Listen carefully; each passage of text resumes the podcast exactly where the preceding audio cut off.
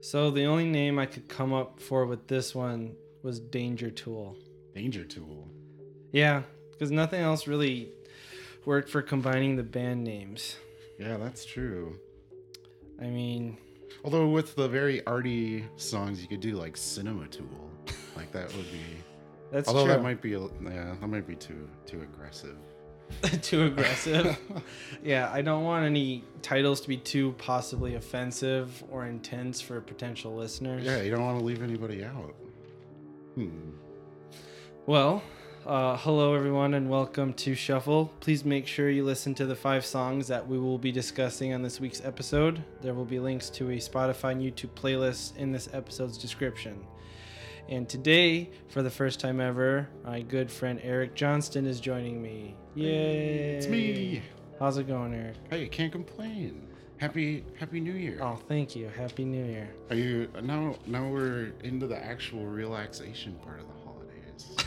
When that- they're over with, now that they're done, you can take a moment to breathe. and you can just sit there and dread until next year when it all happens again. Yeah, until the next week where you just get shoved right back into the mess.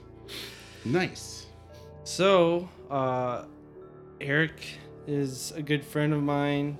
He's had a huge influence on my musical taste and showed me what punk rock music is. 'Cause he, he's a punksman. I believe that's what you guys call yourselves. Yeah, punk's Uh, master. Uh, a punk's master. yeah, that's the technical term. Is it like a black belt, like where you get like, but it's like different colored mohawks, or Mhm. Well, you Liberty add, spikes? you add a liberty spike every time you level up? each degree that you go up into the, the Six Sigma punk rock system.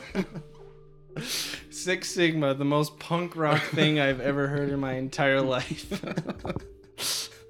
it's a lot more corporate than you'd expect. yeah, it's very like if you've ever taken a productions and operations management class in college, that's legitimately what Sid Vicious is all about. That's what it was. Yeah, Yeah. if you don't remember the punk chapter, then you were asleep. You're not a true punk master, You were as, asleep. You were as the asleep in punk master masters class. say. yeah. Six, as the sixth degree Sigma would say. Uh, so did you have any? Uh, not, I'm not trying to throw this on you, but were there any albums that really stuck out this year for you that Oh, you wanted to mention, or Big time. Just big off- time. I wrote a I wrote a little bit of a list here. It was but it was kind of tough. It was kind of tough cuz this year had a lot of returning acts, like like a lot of favorite acts coming back, which is really tough cuz then that always really slants your perspective. yeah, it's like how much is the bias coming in? Yeah, especially when you have such great albums coming out days before the end of the year. yeah, a lot of shit just dropped in like the last month or the la- so. even yeah, in just the last week in itself, two heavyweights with Run the Jewels finally drop. You know, not finally, three weeks early. Three weeks early, RTJ three. which I guess it shouldn't be a surprise because they've done this before already. But I would have I have to put that album as one of my favorite, just because it's like I said, an um, a band that's an old favorite, and that this album really kind of stepped away from the intensity of the previous two albums. Yeah, which you, you could tell like this was I think the first time they like took a long time to actually make an album. So you can tell like it wasn't all just flash and pretty. Uh, what's the word I'm like? It wasn't all just like We weren't all bangers. yeah.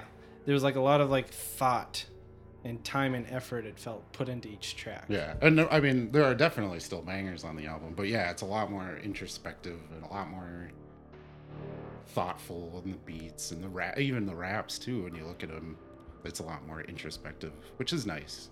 That's why I had to put it up there because it's showing a different side of RTJ, and it might be where they go, you know, in the future. You, I mean, you don't know because how when you look back, how can you go from RTJ one to RTJ two and expect that there'd be even more Yeah. aggression and anger and There has to be a point where it calms down Yeah. a little bit. Yeah, but now where do you go from there? Great Danny Brown feature too. an incredible verse. That was the far and away the best track, and largely in part because of Danny Brown. Yeah, totally. But speaking of those old classics, I had to put not the actual events on there.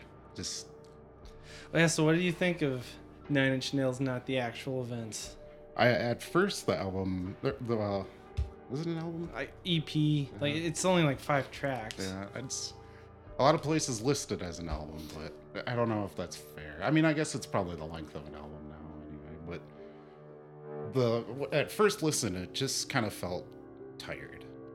At Yeah. first listen, first impression, it felt tired. It kind of seemed uninspired when you'd hear a lot of these kind of throwbacks to older Nine Inch Nails ones, especially they're like a pretty hate machine. You Yeah. can hear a lot of that kind of production era. in Oh, there. definitely. Kind of tinny and very.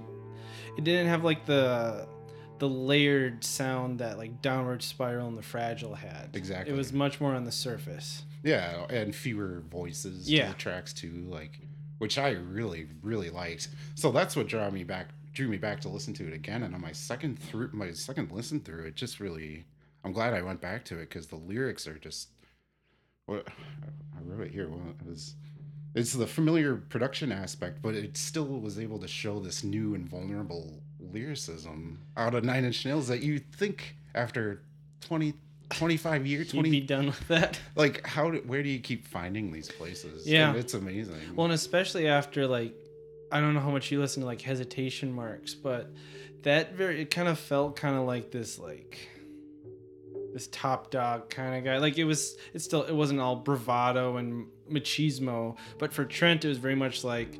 Look, I know I'm this aging icon, but I'm still here, and this is what I am. But yeah, not the actual events. There was like kind of this like manic desperation and kind of like questioning, I guess maybe that feeling he had on hesitation marks or something almost. I don't know. yeah yeah i can see what you're Yeah. saying and i think that's part that's a big part of what draws comparisons to pretty hate machine again because that's a pretty similar place like looking you know looking down at your feet and kicking the rocks on the ground like Yeah. oh, you know what am i doing you know not sure kind of thing Exactly. and that i just love how it really did recapture that energy I totally agree.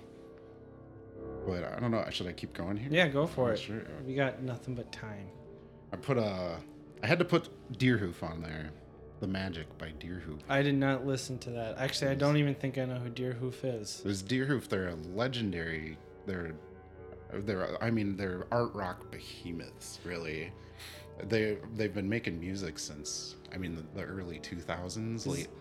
Does their lead singer have like a solo project too, or am I thinking of someone else? Oh, they all do art. They're all in a bunch Okay. of stuff. So I wouldn't just- be surprised. I just haven't followed them much so outside many. the band. There's so many deer bands. yeah, Deer. Deerhunter, the Deer, Deer- Hunter, Deer Deer- Hunter, one word. I, th- I think I've heard of, I've heard the name Deerhoof, but I can't, in good conscience, say like I've ever sat down and listened to a song and be like, okay, I'm listening to a Deerhoof song. Mm, yeah. So this new album's pretty good. I love it. I love it, and it's this is kind of tough because it's an old favorite again too. But I really feel like it, they were able to gra- grab, you know, grab onto something unique to show, which might be the same thing as other albums, but they managed to find this nice. This is why I have to come back to this band again and again because they find this such nice line between the hard work that they put into writing and how much fun the music is like how much fun they're having and Sure.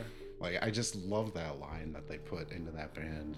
Well, and it feels like that fun probably comes along with a band that has so much history and experience. Like, Yeah. it's probably kind of like it's so second nature to put out an album now that they can just live in it rather than like probably be worried about oh is anyone gonna like Yeah. this or hate it or, Yeah, is, is anyone gonna like it, or can we put it together? Even Yeah. like if we try to put this together, isn't gonna have any legs? And every time it's just and it's got legs it's out of the park every time. I just can't get over that band. it's got hooves Hooves, yeah.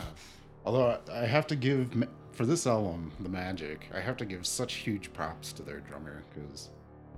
I mean, they have those prog pop and rock vibes, and I mean, at times psychedelic, but I mean, just I mean, I guess with any band, you know, that rhythm section, the way he holds that insanity together is just, to me, it's magical. I really like it. so he's he's better than jeff is what you're saying He's better, yeah. Okay, sorry. I'm sorry. I'm sorry, Jeff. i don't think jeff listens to this but if he does Yeah, sorry jeff if he does. you gotta step it up get on that Deerhoof level Uh, Actually, I'm not sorry. Oh. oh yeah, I guess not to interrupt, but I guess people should know that this probably this is not the first time that Eric's voice has showed up on Shuffle. Oh yeah, that's true. Yeah. During our musician showcase episode, his band, The Misanthropes, played a track, and it was one of the rare tracks that Eric sings on and not Nick Henry. Yeah. So if Well- you if you remember this sweet crooning voice, that's So, why. The only track so far that we've released. That we've released anyway. Do you have other ones that you've sang on that just haven't made out of the gate? No. No. No. Okay. Not recorded anyway. Okay. Sure. what about you? Do you want to throw some albums in here? Yeah, I I mean, I have some, but I don't. I don't maybe we could. no, I can I can throw some in there too. I'm still trying to like completely figure. I was trying to think, come up with like a top five list, and like every time I feel like I have one down, it like switches up on me. Yeah, it just gets away from you. Like, Yeah. Some I mean, this is not my first one. This is probably my fourth or fourth or fifth attempt. yeah. I mean, not the actual events is for sure on mine as well. Uh, Danny Brown's uh, exhibition, Exhibition. Atrocity, Atrocity, or Atrocity exhibition. Exhibition. Uh, that's probably on it. Uh, Frank Frank Ocean's Blonde. I think if we hadn't done like the episode about it, it probably wouldn't be on my list. But like I listened to that thing so many times, It's a really important album. it really. I think I'm like finally starting to get R&B because I was never like a huge fan of it, Mm. and it, I know he's kind of fringe R&B and he kind of plays with what it can and cannot be, but it is definitely showing me the good aspects of it. Yeah, big and time. that album was just so vulnerable and so much work was put into that thing. You can tell, and I don't know. just the same with Channel Orange too. Yeah. Just I need to like go back and give Channel Orange like a better listen because I like I think I tried to listen to it like right when it came out and I was like so hyped about like this was like right when Odd Future was exploding and I was like well I could listen to Tyler or I could listen to Frank and I would rather just listen to Tyler because he's so crazy and in your face Yeah. and Frank is so restrained and I don't think I could fully appreciate it at the time. Yeah, yeah. Well, I I totally understand that because uh, like yeah, Odd Future is everywhere. Where Earl Sweatshirt and then Tyler, you know, everyone's coming out with albums, but they're all being produced by one guy. Yeah, A sen- I mean, in large part, not entirely, but in large part. in a large part. and it gets kind of that was kind of the thing for me because Earl, I think that year Earl Sweatshirt released um Doris was yeah, that I think that was the same year. It's just like you know, he, I mean, I love all of those artists, you know, independently, Yeah. And you know, to an extent together. But it gets tough to listen to the internet and his very trademarked style It of is, production. and like those keys, you hear them on like every song, like Yeah. that like little cheesy demo keyboard sounding, and and the same little, ba-doom, yeah, really. Yeah. super super slow. Like And Frank was kind of the first person I feel to kind of break away and kind of do his own. I mean, I think by the time Channel Orange came out, he was on Def Jam Records anyway, so yeah, yeah. he was kind of already like before he even like dropped his first actual album, he was already like moving kind of away from the Odd Future crew. Yeah, So which is refreshing, yes. definitely. uh, Black Star was definitely a big album for me this year too. I hope it's not just because Bowie died, Yeah, because I, I can't help but like question like did I only listen to it so much is because he was brought to my attention, but I mean, I don't know, just I, the gall of someone to write an album about their own death and then put it out and die two days and then later. Experience just like it. Yeah, and then literally live through it. Ew. I mean, not the death part. but- Yeah, I mean, I, uh, Leonard Cohen did something very similar this year too. Yeah. I didn't listen to Cohen's album as much as I did Black Star, but Same. Yeah, I didn't really bite. I didn't really bite into the Leonard Cohen's most recent. But yeah, I struggled with the Black Star one too because it definitely got a lot of play from me. But yeah, I kind of struggled. It's like it's still. I don't know. It's like a fresh moon. Like you're not really sure. exactly. and there's definitely a couple tracks on that that I like. I truly believe I enjoy, but then some of them I wasn't a huge fan of. But I think I was just like listening to the whole thing just for like living in his death, I guess, in a sense. I don't know. But I would say the title track definitely is in the top Oh. five. Black Star and uh oh, what's the uh, Lazarus. Oh, oh yeah. I really liked Lazarus Mm-hmm. too. Like Black Star was such a I I don't think I will I've ever heard a song like Black Star and I don't think I ever will ever hear a song like Black Star. But then Lazarus just like really especially with him passing away just like tears you cut apart. me to my Yeah. core. Tears you apart, especially with such a powerful music video. Oh. I mean, Oh yeah. such a well thought out from beginning to end. It's just such a well thought out release and album, and I mean, He every- like literally directed his own death in a way. It, was like a like he staged his own little cabaret show Yeah. for it, like his own little wake almost. I mean, but I, I don't know. I I think Black Star the single appealed to me because it was a real big throwback to me. I, I mean, you because might be more I'm not that experienced with his discography oh, as Oh, a yeah. whole as you might be. yeah, I've so- listened to. I listen to so much Bowie, Jared. no, but like Black Star, it just felt like such a throwback to that kind of. I don't know. I guess I don't want to say heyday, but like the Ziggy Stardust kind of era of David Bowie. I mean, through a different lens because he's, you know, 30, 40 years old Yeah. then. But it was still, it was just a nice celebration to that era in itself too, which I'm sure maybe more of that will come to me as I listen No, to sure. it in the Like. I- but- I definitely could hear some of like low in Black Star. I think just because that was like Bowie's first big album in my experience, where he started really pushing the limits of like. There's some really funky tracks on low, like that subterranean whatever track. oh yeah. Uh, so it did kind of remind me, and just like. I don't know. I just I love the fact that the main single off the album is like, oh, let's just put out like a ten minute long song. Yeah. And just let them deal with that. yeah, and see if anyone will actually play Yeah. it, which they did. They did. Yep. You got anything else on your list? You, yeah, I had to mention the Parquet Courts album, Human Performance. I've also never heard of them either. Yeah, they were they Parquet Courts. yeah Parquet Courts. They were they got their start in New York as kind of like a punk rock band, but then as they released more albums, they got a lot more experimental and kind of goofy with it, and kind of ended up, you know, throughout the you know at certain times kind of emulating that bro, you know, 60s 70s rock. You know, where we're, we're kind of we get end up getting like records and singles that. It just sounds like it was written by the Velvet Underground. Sure. But it was, you know, no one had found the music till 40 years later. It's like undiscovered Velvet Underground music. yeah, being recorded by this band, which Human Performance isn't the greatest example of that, but it does, it makes me happy to see, you know, especially a punk band where they're, you know, pushing out and trying to get more psychedelic, experimental, and then seeing where these products come out. This is far and away their poppiest album, but it's good because they've got some, you know, mainstream exposure, and I think this album will really help them kind of solidify themselves in the public eye. Sure. And then it'll kind of force people to maybe delve into some of their more Yeah, not so friendly music. yeah, weird stuff like they have an entire album that's basically about you know anxiety and depression, which you know isn't too uncommon, but Oh, yeah. There was a just like an there was a pretty big punk rock band that put out like a 90 minute album about that last year. yeah. I think. Wow. You know, I wonder who they were. Dominic is actually since you recommended that track has gotten super into Titus Andronicus. Oh, really? Yeah.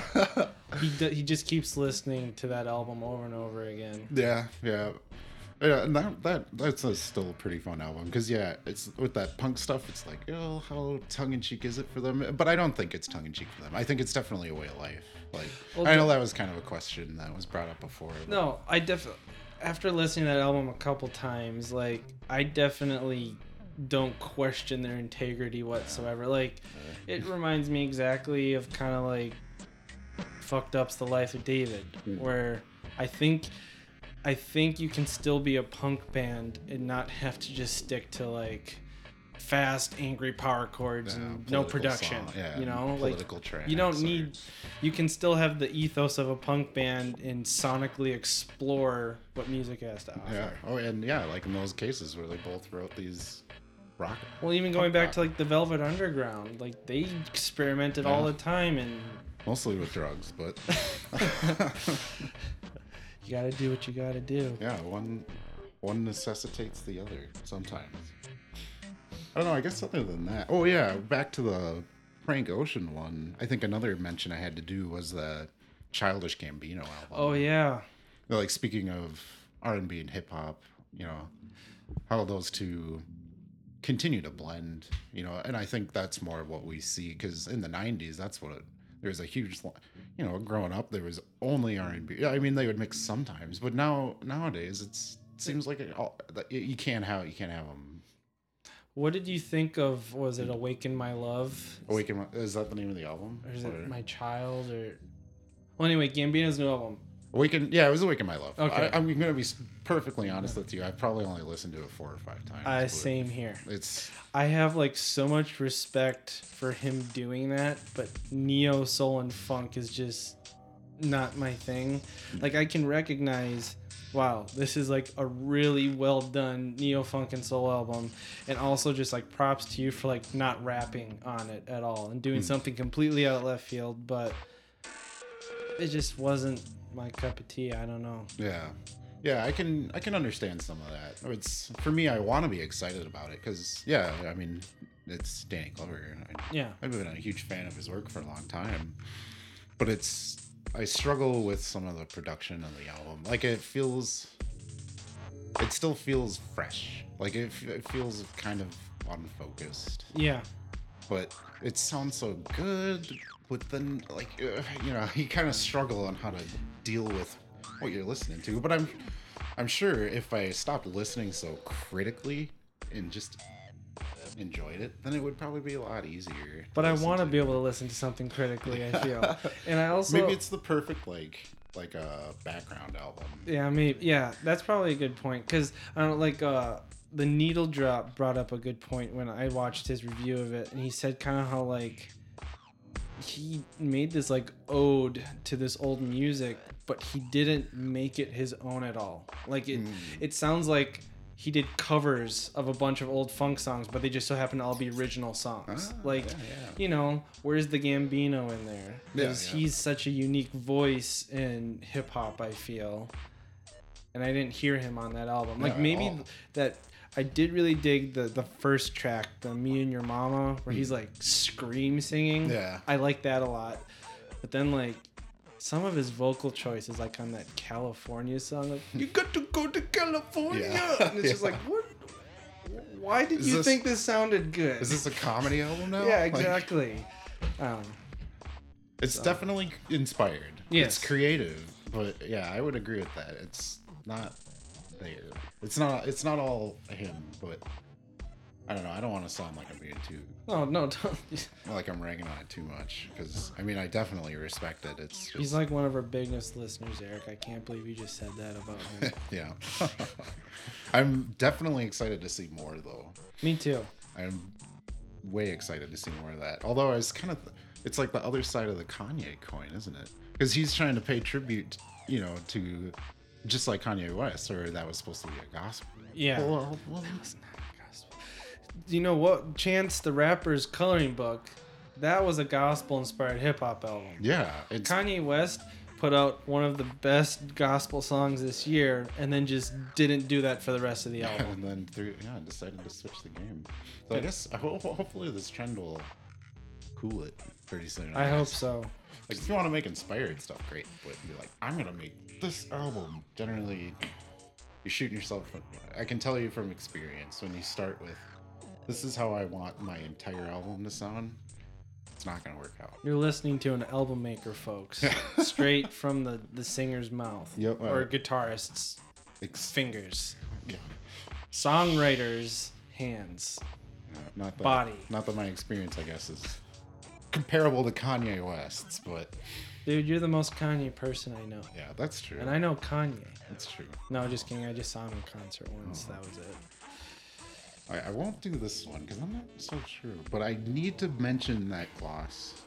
Night Gloss. No, gloss. Oh, just gloss. That gloss. That yeah. gloss. Yeah, it's uh, G L O S S. Stands for Girls Living Outside of Society Shit. If I can swear. Yeah, wait. This podcast is over. no. no, swear all you want. But I needed to mention that they only released one single this year.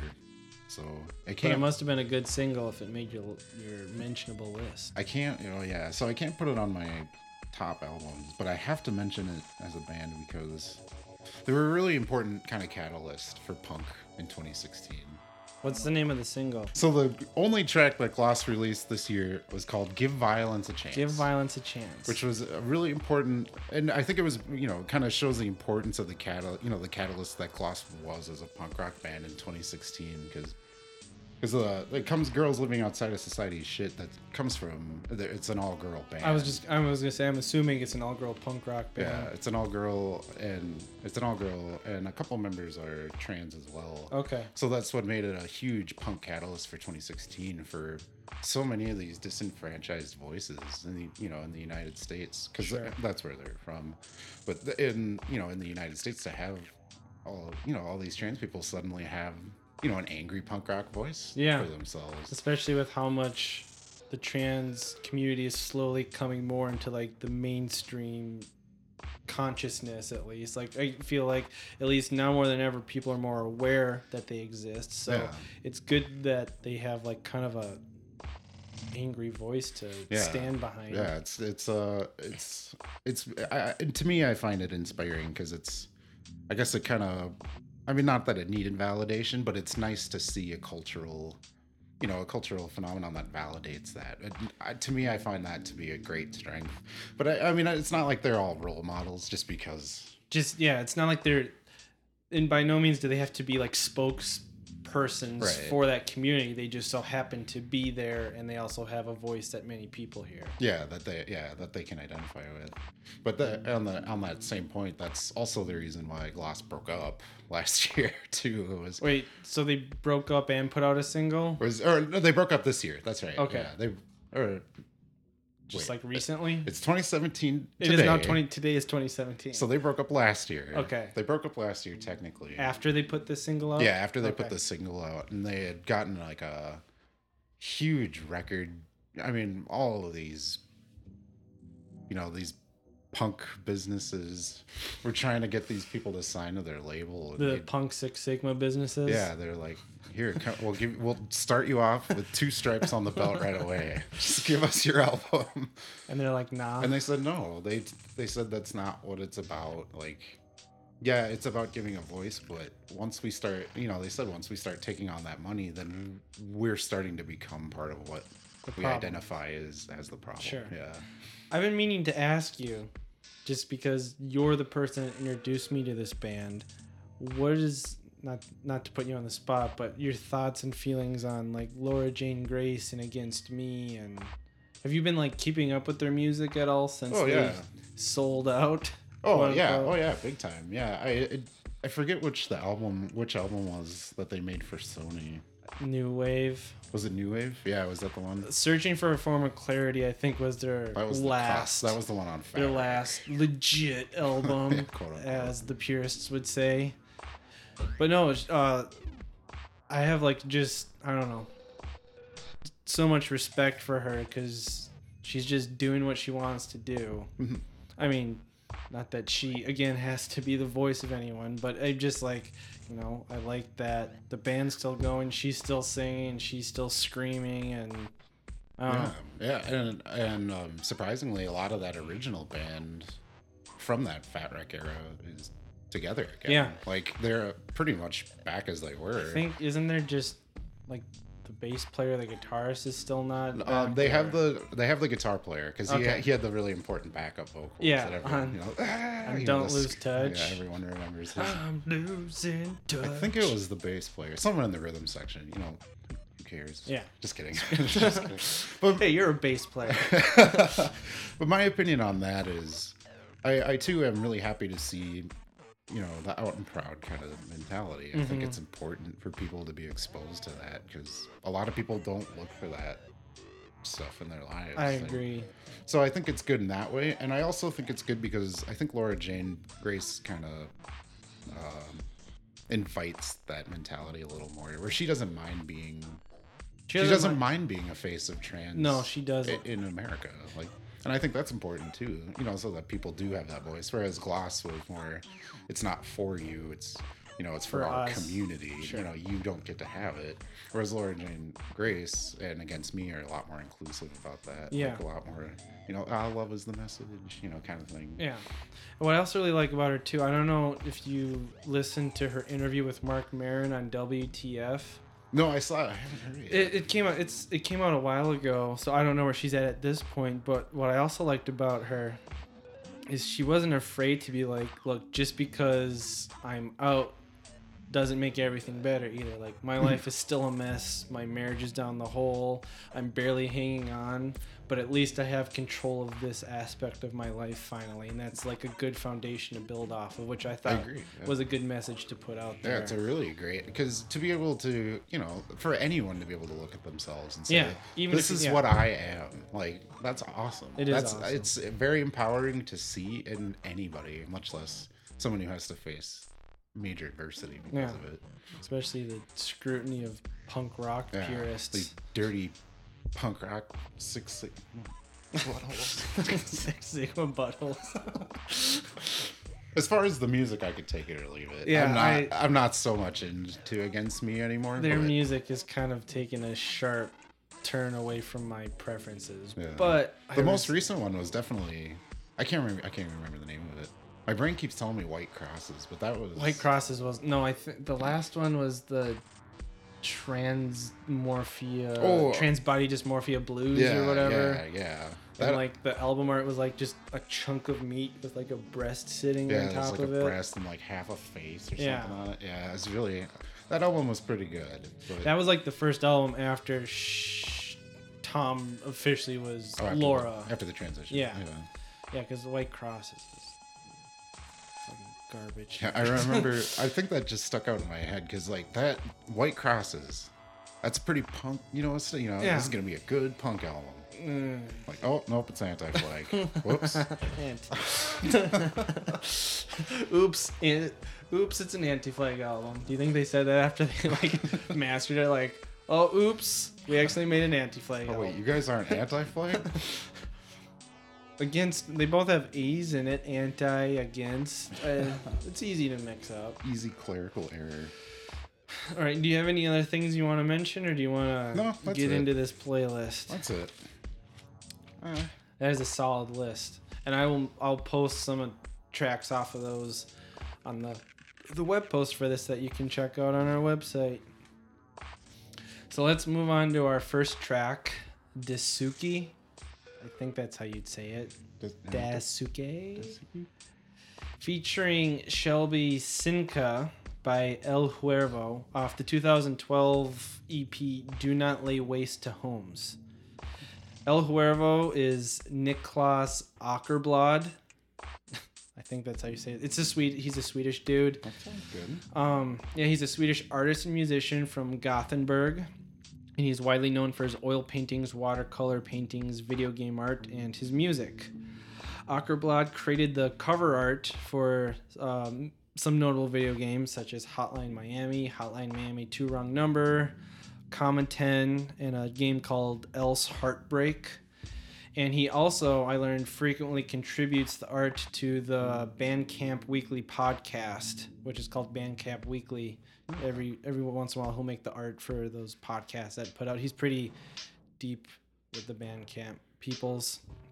In 2012, uh, he had been spending an increasing amount of time with two of his fellow artist friends, Dennis Wedlin and Jonathan Soderstrom, who just happened to have created this little game called Hotline Miami and formed the game company Deniton Games.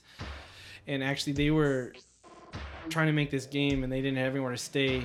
So uh, El Huervo was like, "Oh, you can crash on my couch and finish the game up at my house."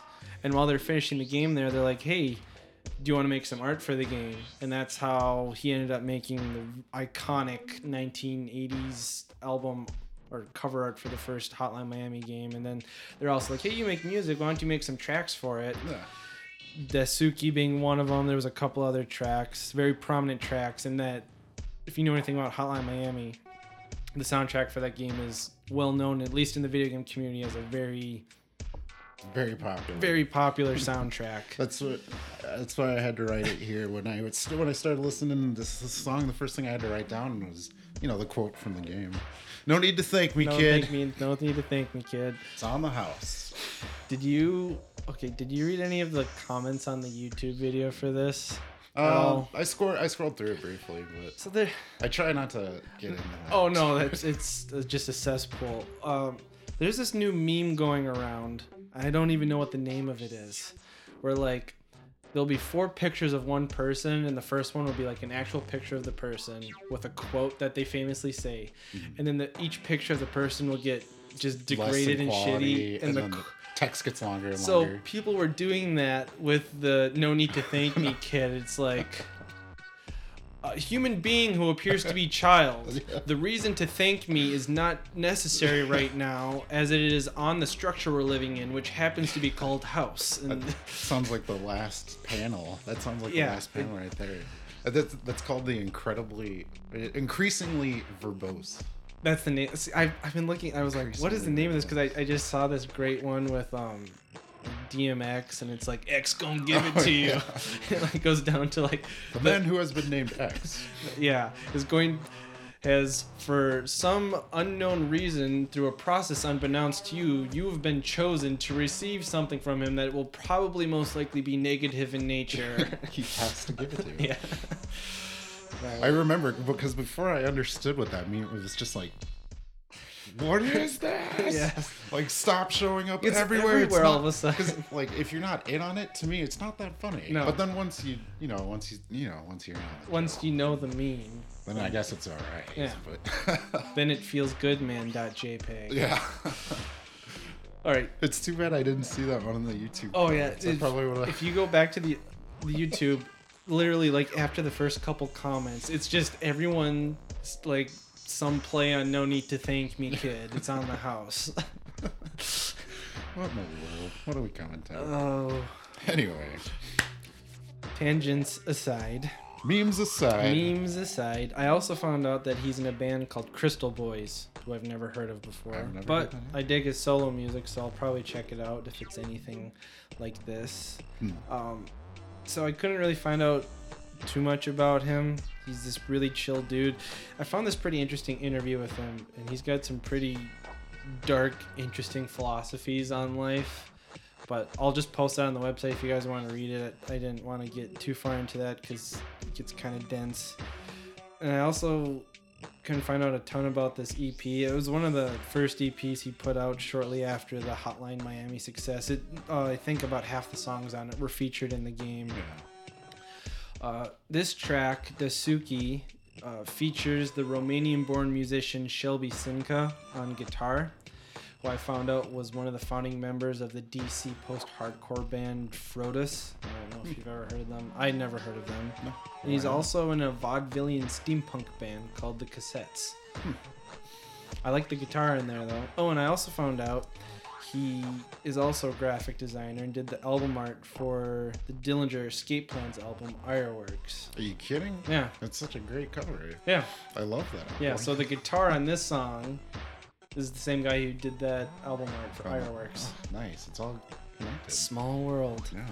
I saw. I found too. I was kind of googling around for the guy, the artist was his Tumblr is just filled with these Crazy art things. yeah very very very incredible watercolors Yeah. like, it, it was very mind-blowing which it kind of helped kind of put some perspective on the track itself. Sure. it, it, it was i guess to me because listening to the track by itself like i know dominic has said this before but with the shorter tracks like that it's tough to project a lot of or even pull out a lot of meaning Yeah, from it other than it just being a song. yeah, especially when you're, you know, when you're this close to it. You know. when you- Yeah.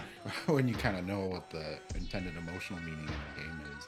But I would say that the paint, coming back to it, the paintings really kind of helped show that it's the that kind of softest. Because to me, it, get- uh, the the track had a really nice like acid jazz kind of vibe, like Sure. a slow. Like trip hopper acid jazz, kind of slowed down, kind of vibe. Yeah, of vibe definitely. which I liked, and that's kind of what the painting showed too. Was like a slow like a slow burn, like a really you know brightly colored.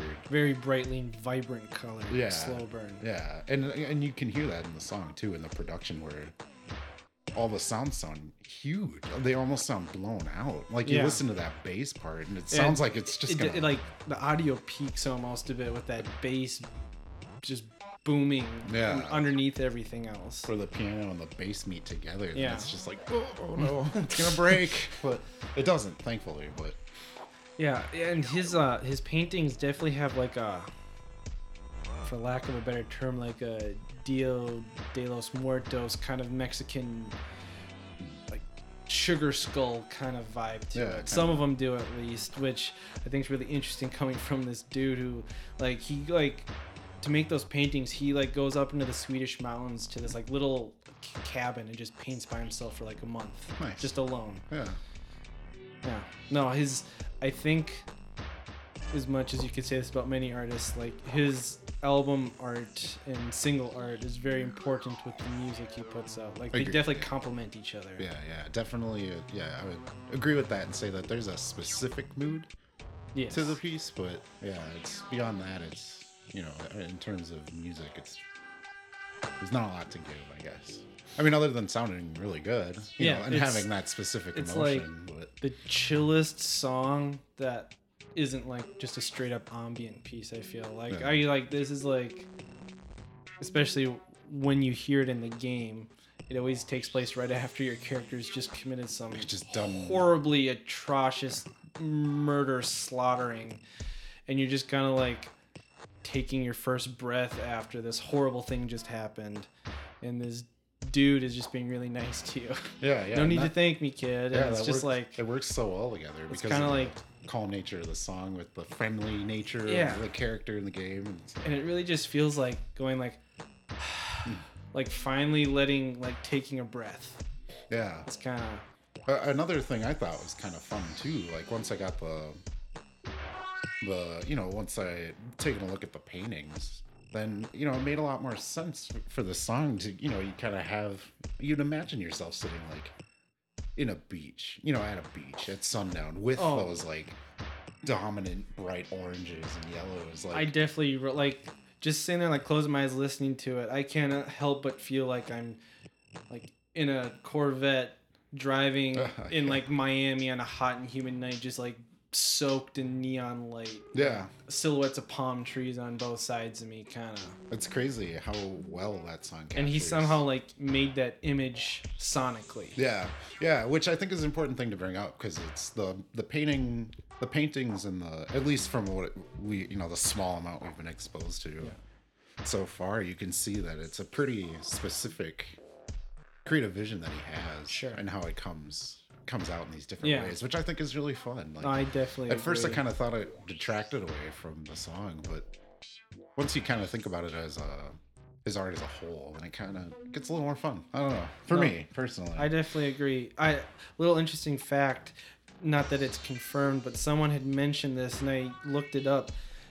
The piano I I, I don't know if it's sampled. I'm guessing I think he actually performed it but then sampled his own playing of it for the song because it's a bit chopped and screwed. Yeah, definitely. So. It's a it might be a piano rendition of a song from the Super Nintendo game Secret of Mana.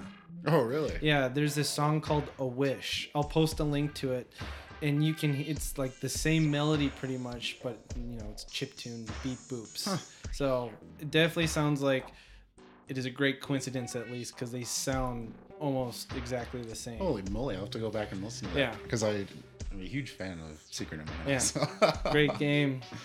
And you can tell uh, if you read that interview I posted of this guy, like he he is deeply inspired by video games. Like the reason why he got into art and music making was video games. Yeah. So like it's a huge part of who he is. Another little piece of this El Huervo puzzle. Oh, we'll have a little puzzle. Well, you can see on the paintings too, kind of, eh, you know, to a degree where the paintings are about, you know, a lot of them are portrait, like character portraits.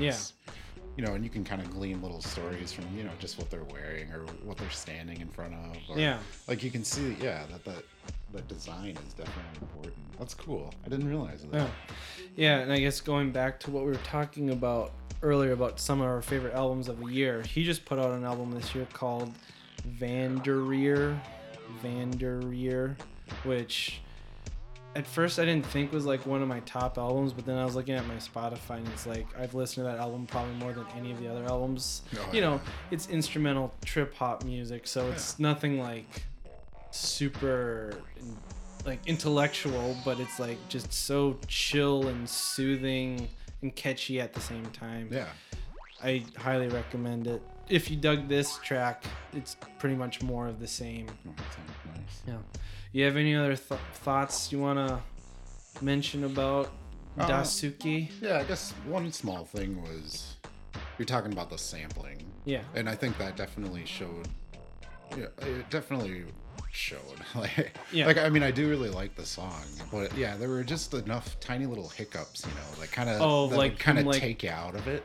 Where like the loop doesn't perfectly. Doesn't quite get there. Yeah, so it's like that's that's what I had to write down. It's like the the melody. I guess the, if you could say there's a melody, but the melody, quote unquote, in the solo it was definitely very like lackadaisical and free flowing, and you mm-hmm. know, like that, you know, wind at the beach kind of aesthetic. But then, uh, still, like the drums and the bass, like with those levels, that's that has to be so meticulous, you know. And then, and then to drop some of those attention to details for something as crucial as the loop was kind of like, oh, My only thought about that is just, you know, it- I think this is one of the first songs he ever put out, so it might have just been a rookie mistake. But I guess if he was so meticulous one part, why wasn't he with the other? yeah, and it could Yeah, that's be a good point. I, I'm not sure. could be intentional, you know, to Yeah. create that feeling of A little bit of disconnect, kinda, Dissonance yeah. or something like Yeah, that. but that was my last point. Oh.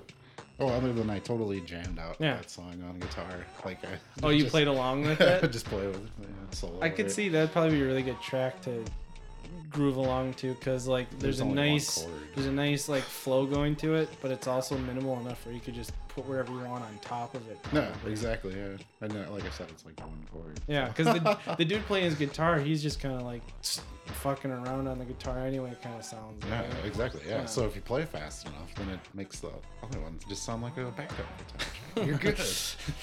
let me just step Let in just- front of you yeah, yeah, just, uh, all right That's well it, though. let's move on to our second track the grudge by tool Oh boy. I got a little bit Oh boy. a little bit of notes to go on with this one. This is off the 2001 album Lateralis. Uh, Tool is an American alternative metal band from Los Angeles, California, who formed in 1990. Um, due to Tool's incorporation of visual arts and very long, complex releases, the band is generally described as a style transcending act. And as well as being kind of an alt metal band, they've also have roots in progressive rock and psychedelic rock and art rock and some might even say new metal, but I don't want to really go there. Um, Neither do I. we definitely kind of got roped in with some of those bands, but they're also very distinct from those bands. I would say. I, I would not compare Corn to Tool or Limp Oh, yeah. Bizkit or Slipknot. Oh, big time. But I can see at the time, like, uh, uh, what do I call this? And Yeah. It's like, it's like Limp Bizkit, I guess. Oh. It's like, oh. we just we both just threw up in our mouths a little bit. Uh, so I I never read this before. I kind of I was trying to I never really thought about like oh where, where's the name Tool come from. Uh, this one, I think I remember. so yeah, there, there's a couple. For a long time, they uh, were telling their fans this story. It's pretty interesting. So early on, the band fabricated the story that they formed as a band because of the pseudo philosophy of larkymology. Have you heard this term? No. Lachrymology. I'm not even sure I'm pronouncing that right. It's L A C H R Y mology hmm. No.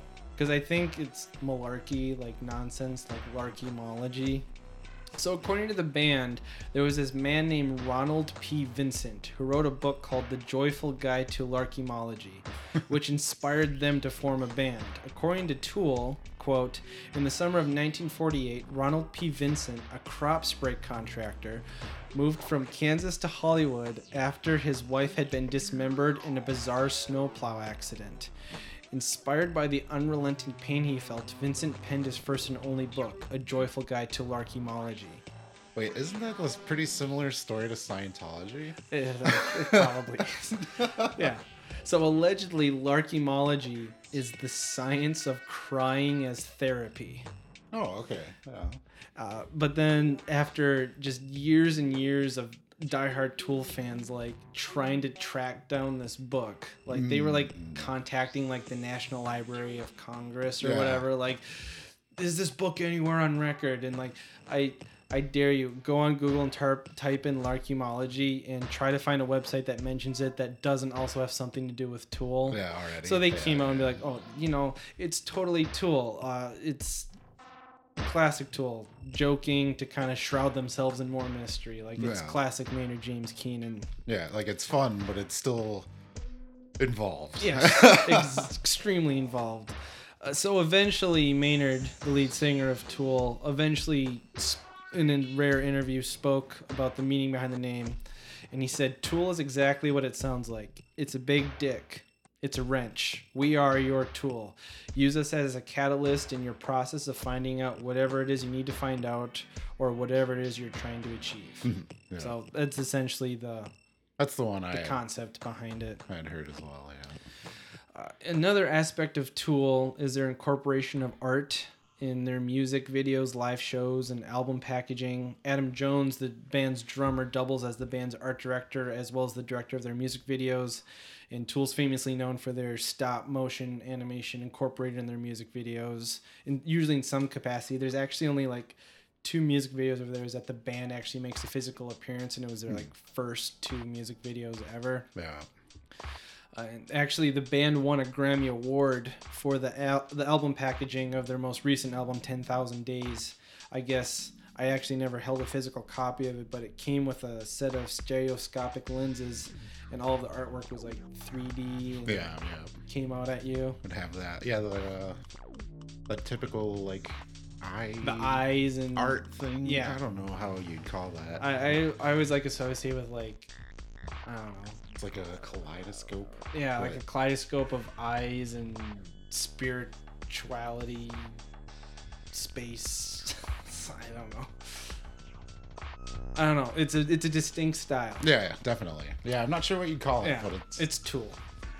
Uh, to date, the band's actually won three Grammy Awards. Another one being for this album we're talking about right now, Lateralis. They won a Best Metal Performance for the song Schism off this record. It's their uh, third studio album, and it debuted at number one on the Billboard 200 charts. Sold more than 50, 500,000 copies in its first week alone.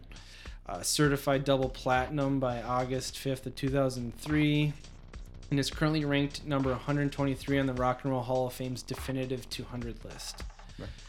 In uh, January of 2001, the band announced that they were going to be putting out this new album that was going to be called Systema Encephala and provided a 12 song track list for this album they were allegedly putting out with songs titled such as River Christ, Number Reft, Encephatalis Music. But and then this was also right at the time that file sharing networks such as Napster and Kazaa and LimeWire were huge, and so all of a sudden all those networks were just flooded with these bogus fake Tool albums with fake tracks that were named after this alleged list that they Yeah. put out. And then a month later, the band revealed that the new album was actually called Lateralis, and that the whole Systema Encephalia was just a ruse. it's a prank. Classic Tool. Yeah. Uh, Lateralis You a- think these hardcore hardcore Tool fans would figure it out? I'm kind of disappointed you, in you guy, you 20 year old, 20 years ago Tool fans. Yeah. You infants. So Lateralis is supposedly uh, is it portmanteau?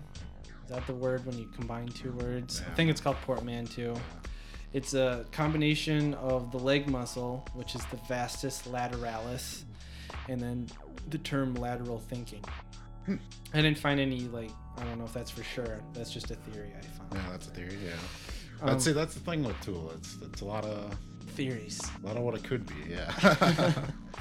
The title track Lateralis. It's a very interesting track. It's inspired by the Fibonacci sequence. Uh, this is going to get a little dense, so bear with me, folks. The theme of the song describes the desire of humans to explore and expand for more knowledge and in a deeper understanding of everything. The lyrics, quote unquote, spiral out, which actually that's a that's a lyric from the song, and this refers to this desire, but it's also referring to the Fibonacci spiral, which is formed by creating and arranging squares for each number in a sequence of 1, 1, 2, 3, 5, 8, so on. Yeah.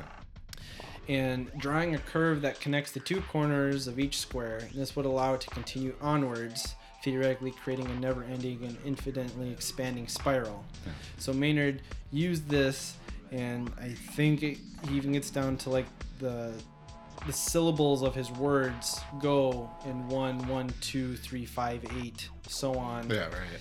And also the time signatures of the song. The song goes from 9 8 to 8 8 to 7 8 time, and the number 987 is the 16th integer, integer of the Fibonacci sequence. Hmm. So that's kind of some of the stuff Tool does in their songs. That's what they. Yeah, that's what they like. To But on the other side of things, the song Mantra is literally just a slowed down sound of Maynard gently squeezing one of his cats. Yeah. yeah. So those are your two sides of Tool right there. Yeah. Which- Interesting, but Yeah, which is definitely a lot of fun. Which, I mean, yeah, when you're trying to write songs, some sometimes, you know, you get ideas like that to do that, but then the application ends up being a little tougher than you imagine. But that's Yeah. one thing that you can't to- Tool for is that they've taken those lofty goals and they've executed it extremely well. extremely well. Every time, like, it's incredible. I listened to a couple interviews with Maynard talking about this song Lateralis in particular and how he's like, yeah, I'm never gonna do that again. Yeah. Like how much of a pain in the ass that was to Yeah. actually pull off. But yeah, Lateralis is a great track. But we're talking about the Grudge. The Grudge. So another there's this is another dense song too. The entirety of the Grudge is uh, esoteric ode to the astrological phenomenon known as the Saturn transit. The Saturn transit is known as a period of transition and mature and of transition like into like adulthood, especially like in uh, I guess it would be Roman mythology when Saturn was around. Uh, this is often witnessed as a rapid elevation in career or family or other life responsibilities, but it can also be a time of great struggle and strife if the individual going through cannot approach the period with the right mindset. And I, I did all this research on this song, like it references uh, Roman mythology and the god Saturn. Yeah. It speaks of the astrology of the actual planet Saturn. It talks about the Kabbalah and the different levels of meaning. But I think it's also important that there's a much more shallow takeaway of don't be a shitty person, don't hold grudges, and the importance of forgiveness in one's life. I agree with that big time. Yeah, and I think that's that is one of my favorite parts of the song. Yeah. was that you're able to take concepts that even to this day, like I spent a bunch of time trying to figure out exactly what the Saturn is Saturn one ten. Yeah. What is this supposed to mean to me exactly? And there, I mean, there are a few ways that you can look at it. Yeah, like you said, it can be generally viewed as like Saturn. Well, what's it called? The oh shoot, I can't. I didn't write it down either. But yeah, the idea that every Saturn ascending or whatever. yeah, yeah, like every 27 years you and it your returns back to your where it was when you were in your birth spot or exactly. whatever. Yeah, yeah, yeah. Like that could be one iteration, which would make, you know, which makes can make sense for this mm-hmm. one. You know, every, you know, they say you you only get so many chances to make that decision, to not be that, you know, that that hateful per, you know, that Sure. person being weighed down by your own grudge. Where he says, you know, you're you're spending too much time. What was one of the lyrics? Protecting your keystone. Like, Yeah. You're loving your keystone. Clutch it like a cornerstone. yeah, yeah. Uh, What was the other line too? It was unable to forget your Scarlet Letterman. I love that. Yeah, it's line. referencing the Scarlet Letter. I love that line, Yeah. and it's so perfect too. Like it so perfectly encapsulates that. You know, I, I, I mean, it works for that explanation where you only get those so many, you know, those few chances to say, you know what, you can do what you're gonna do. I'm not gonna, you know, I'm not gonna let it weigh me down Yeah. anymore. Like, I'm not gonna let this, you know, this hate, these terrible grudge feelings be that cornerstone towards my emotion anymore. Yeah, it's it is such, and I I appreciate how effortlessly they can pack so many references and astrological meanings, but you can still just kind of give the song a shallow listen, still get the takeaway of just you know, Mm. forgive and forget. Yeah, be the better, take the higher road. Be Yeah. the better person. Or, or you can go down the Or you can go down the rabbit hole like that. Saturn 110. What does it mean? Yeah, so like from the research I did, the the line that Eric's referencing is Saturn ascends, choose one or ten, hang on or be humbled again. So I'm not gonna take credit for this. I was looking at the the popular website Lyric Genius, hmm. where a bunch of people annotate stuff with their own theories. So this is a theory I found. So in astrology, planets ascending refers to when the planet comes back to where it was when you were first born which some people believe have implications on your life. So, like Eric was saying, you know, every so often you get this chance where Saturn's ascending, coming back. Saturn being one of the most feared planet gods because he's known for bringing hardship and difficult trials to one's life. But Saturn also shows you your limits and helps you to break free of them and become a better person. Hmm. So the the one in ten is allegedly a reference to the Sephiroth of Ka- the a reference to the Sephiroth of Kabbalistic Tree of Life, where Yeah. one is Kether, the first emanation hmm. and the higher path, while ten is Malkuth, which is the last Sephiroth and considered to be the lower path. Hmm. So essentially, every once in a while, you'll be tried by Saturn, and you can either take the higher path and hang on, or take the lower path and be humbled again and fall down to the bottom just to start all over again. That's interesting. Yeah, I didn't I didn't think about that as being applied to the Sephiroth. That's interesting. I mean, I would never have done that unless someone had pointed me in that direction. yeah, but but that's yeah, which is funny because you know that was kind of what gave. That's kind of where I drew the line. Yeah. On getting into this song because I started reading some of this stuff and it's like so much. it's it's kind of like that. uh Well, I don't, don't want to make it too political, but No, it's like you it. you start to like pull in that con, you know conspiracy theory kind of stuff Yeah. at that point. Like you're like, oh, here's this one comment from this guy three and a half years ago, and he only has one thing to say about it, and it's you know it's about one in ten. It's like you know what.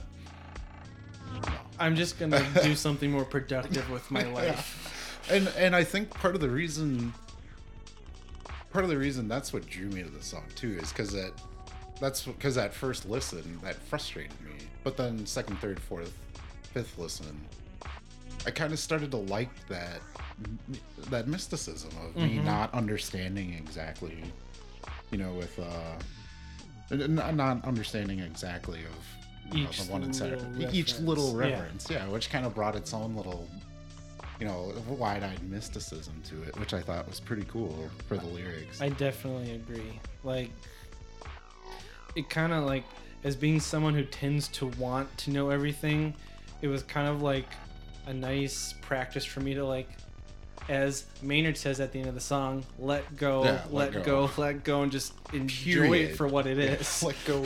Period. yes. And also that scream, holy shit. Yeah. The what? Seven minutes was it? Yeah, that like it literally goes from like like the Seven to six fifty nine mark oh, to like like- almost like the seven thirty mark. Yeah, it's like, seven twenty-four or something. wow. and this has got like Maynard for being a metalish band. He's not that screamy of a, a vocalist. Like he yells and he can do a lot with his voice, but he's not like your standard screaming metal guy. So I find very impressive that he can do like a thirty second long scream. Yeah, yeah, and it and it I, I wrote down the screams too. I mean, it's definitely impressive scream. Yeah. Don't get me wrong, but I had to write them down because it really felt like the screams were kind of what was separating the song into three acts. There, I would say. Sure. Like with the with with you know when you have your first scream that ends our little intro kind of mantra. Uh, quote. I guess I can't say mantra because it's on the same Mm-hmm. It's not song, mantra.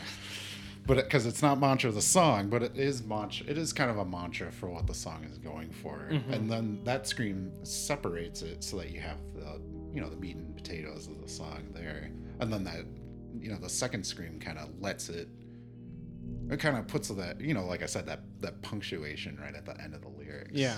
to kind of kind of send you off i guess you know back to send back to your 27 year Your next trip 27 around year trip with Saturn. But it's but yeah like like like i said before like we had talked about it's tough to look at a tool song and know what's intended to and what's just kind of like oh we'll just do this and maybe it'll Yeah, I mean, this, for all we know, we could just, like, we as fans of Tool could just be projecting a lot of Exactly, meaning that they yeah. never even That's intended thing. in the first place. it's just like they're just screams Yeah. they're not separating anything it's one eight minute song Yeah. which is fair, and speaking about the eight minute long song, it doesn't feel like it's an eight minute long song to me. Like Oh. sometimes eight minute long songs feel like, okay, did this really need to be eight minutes long? yeah I feel like they balance like they have this ability to make these like long tracks that somehow never get stale, but they never also like veer too far off like into like a prog place where it's like okay you made a 60 minute long track but you took five songs and squished them together. Yeah right like they always ride this fine line between like consistency and evolution and experimentation it And- feels like. no solos. There's no. solos in that song. There's no there's not one. No. Which it speaks to the i had to write it down. It's so easy to talk you know when you talk about this song to say this but i mean when you had when you talk about tool you have to talk about the impeccable composition of the music. I mean so even even if that you know singing type of singing isn't for you or or i know you know a point they have really unique guitar and bass sounds. Very where like especially yeah especially for like their contemporaries. Where Yeah. it's a lot more drum and bass is the focus and the guitars i mean the guitars are still there. It sounds mm-hmm. great but it's not like i said a lot of their contemporaries where Yeah. the guitar is just melting your you know it's your face off. Right. It's not in the forefront which i always thought that was interesting Yeah. that people they're definitely a metal band. It's like well the guitars aren't very metal they're not really metal at all. He's not screaming all the time. No but Yeah, it's kind of weird that they do get lumped in with that so much, but I guess for like ease of description, Yeah, what, what else, else? are you gonna do? What else are you gonna call them? But yeah, that's I just had to get that the even even though it's not a Fibonacci sequence time signature, it's still the mixed meters that they do have in there and the and the syncopations that they put into their Syn- yeah. tran, uh, their transitions are just The syncopation really kind of gives like, even in like the low moments where it's more calm and not as much is going on, it always feels like the song's at least crawling towards something. Like it's always, it's, it feels like it's constantly building up almost. yeah, or grinding. Like, It's, yeah, it's just Yeah. always moving and kind of like in weird, odd way, unsettling ways, but it's still very pleasant to listen to. Yeah, I always think of it in my head. I always kind of think of it as like a like the drum circle of Sure. of the of the United States, except instead of you know it's just people with guitars, Yeah. you know, in the circle. And I would say that that that those little passages have a similar meaning or a similar feeling. I would say, and kind of kind of lurching along, kind of you know, yeah, Yeah. Building. There's like a heat to it. yeah, yeah. Definitely say. You have any other thoughts on the grudge or Oh, I got the. No, I think I got. Got all my. Yeah, my All right. biggest. I got all my. let's move What's on to the our Saturn? what is Saturn? Gosh. All right, let's move on to our third track, Dead Eyes Open by Cinema Strange, off the 2002 album The Astonished Eyes of Evening. Now, I want to preface this with the when it came to my doing the research for this track, the only two websites I could really find that said anything about them, one was like an old archived fan page from like the early 2000s like Which like I a- remember looking at. like an old like GeoCities Angel Fire ass website. Yeah. And the other one was the German Wikipedia article on the band that I had to use Google Translate into English. Yeah. So Okay. I did what I could, folks. I'm sure there's going to be some factual inaccuracies, but I'm, I'll, I'll do the best I can. So Cinema Strange is a gothic punk death rock band from California. If I found death rock is a subgenre of punk rock incorporating horror elements and spooky atmospheres that emerged on the West Coast in the early 1980s. Uh, the band formed in 1994, and from what I gathered, they didn't see much success until a German record label noticed them and started putting out their records in Germany. Hence, the German Wikipedia page, I think. Uh, Yeah. um, the, A the- mysterious band. Yeah. the least. uh, I found this this. I wanted to read this pretty great quote from the Google Translate Oh, yeah, Wikipedia page. one, So this is this is the their Wikipedia page translated in English. Quote.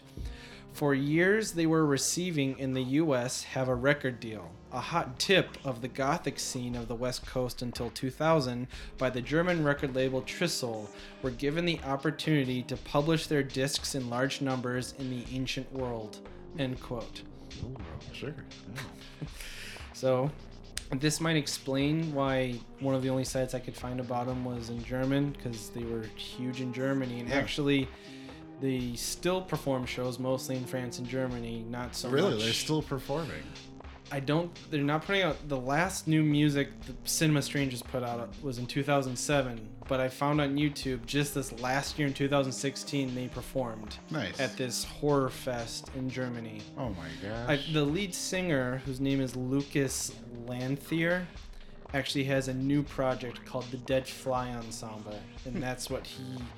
I think some of the members of Cinema Strange have also joined that, and I think between 2007 and now, that has been the majority of their effort. But just this last year, I think they started doing Cinema Strange shows along with Dead Fly Ensemble shows. That'd be fun. Nice. Yeah. That's good. They're still going. Yeah. Uh, so. Oh, oh, okay, so and I a little. So this Dead Fly Ensemble group, they are self-described as chamber wave music, which I believe is somewhat related to this weird subgenre I stumbled across called neoclassical dark wave music, Hmm. which is a subgenre of dark wave music that is characterized by an ethereal atmosphere and angelic female voice, but also adds a strong influence of classical music. Hmm, Yeah. And the lead singer does kind of have a more feminine sounding voice. Yeah. so- Very false. He does the falsetto a lot. Yes, he does. So, that ends up sounding a little more feminine. yeah, and he also dresses very feminine too. If you've ever seen pictures of him, usually wearing nightgowns, like macabre looking Yeah. he- nightgowns, I've seen so yeah some some huge gown, you know, makeup. and huge It's awesome. Corpse paint face. Actually, I should it should be noted that the reason why I even had this song in my library is because Eric and our old mutual friend Sarah introduced me to this band. Yeah, me too. Introduced me Yeah. to the band too. It's I remember Sarah had like pictures of the bass player in one of her notebooks. Yeah, And yeah, I I think I was like, "Who is that?" She's like, "Oh, it's my favorite band, Cinema Strange." Yep. And then that's how like then an MP3 popped up. I'm like, "This is the only song I have by them on my computer." the little goth band. I- Oh, this I don't is even the have only an one. I don't even have an album of theirs. It's just this song. Oh, I probably have an album kicking around somewhere. Oh, yeah. So the album is called "The Astonished Eyes of Evening." I believe it's their second album. And this track, "Dead Eyes Open," I found out has a subtitle. yeah, yeah. Yeah, Dead Eyes Open, or How the Woman in the Attic Fled Never to Return. See, the MP3 I had just was called Dead Eyes Dead Open, Eyes so Open. I didn't even know. It tells the story of a deceased mother who reunites with her living son, and sort of. I don't know. I, I read the lyrics a bunch, and it kind of sounds like maybe she was like haunting a portrait or painting of herself that was in the attic or something. Yeah, yeah. Well, and then her son comes back and she's like, "Who is this ugly man? Yeah. This beautiful ugly man." yeah, the beautiful ugly man. Yeah, that's that that uh, other person. Yeah, that was tough. Yeah, the lyrics I think are intentionally supposed to be kind of A little stream of consciousy, yeah, maybe. yeah, and I think kind of intentionally Yeah. misleading. But a few, I don't know, a few. I, if we, if I can, No, yeah, go into it. If you're if you're done, I am done. it was the there is a lot of perspective changes in the song. Yeah, like that's that was the thing that confused me. I didn't know who the perspective was. Like even in like a single line, sometimes it felt like It felt like it would change. Yeah. Sorry, I didn't mean to cut you off. No, no, no, no, not at all. I agree because I struggled with that too. It's like, well, well, this first verse, it's just, for me, the first verse I thought was pretty clear because that that first verse was about the woman in the attic. Yeah. Uh, and it was about her fleeing. I Like I Yeah. thought that was pretty clear. Yeah. It was her getting away and And then the second verse, I just thought I just kind of took it as instead of it being from someone's point of view, it was kind of like telling a fanciful tale of how death lives, you know, in our world. Sure. You know, or or I didn't write the quote down, but the line is like I am porous. Like I, I'm porous. I'm like like a cloth. I forgot. Oh shoot. It was like I'm porous. I'm like a cloth. I'm everywhere. Kind Mhm. of thing. You know. So I kind of took that as that that was the point of view for that second verse. Sure. And then the third verse where it switches again, where I don't think it's it's again I don't think it's any one person's, but it's that story of how that woman who fled has come back to presumably either take away this dead person or you know to inflict this dead person. Because she's, she's saying she or the, the person is saying like, has he forgot? I shall remind him. or yeah, I'm going. Yeah, I'll remind him. Yeah. Uh, I'll yeah, I'll show him, and yeah, I that's what I that's what I take away from the perspectives is Yeah. you know we have our first verse of the woman fleeing from. I guess the horrible condition of living in the attic. I don't know. Yeah. Maybe the attic wasn't so bad. I don't know if I'd want to live in the attic. I guess. Yeah. but it's a place to live. So then I guess she like became death. I guess in the second verse, and then in this third verse, she's coming, you know, as the frost to, Yeah. to Yeah. The frost. take Did- him away. Did you? So like the, the only YouTube the YouTube video I found was paired with this like claymation clip. Yeah. Did you watch that? I did. I have no idea if that's like actually this the music video for this song or if some person just had this creepy little claymation that somehow just just perfectly them fit with the song. Yeah.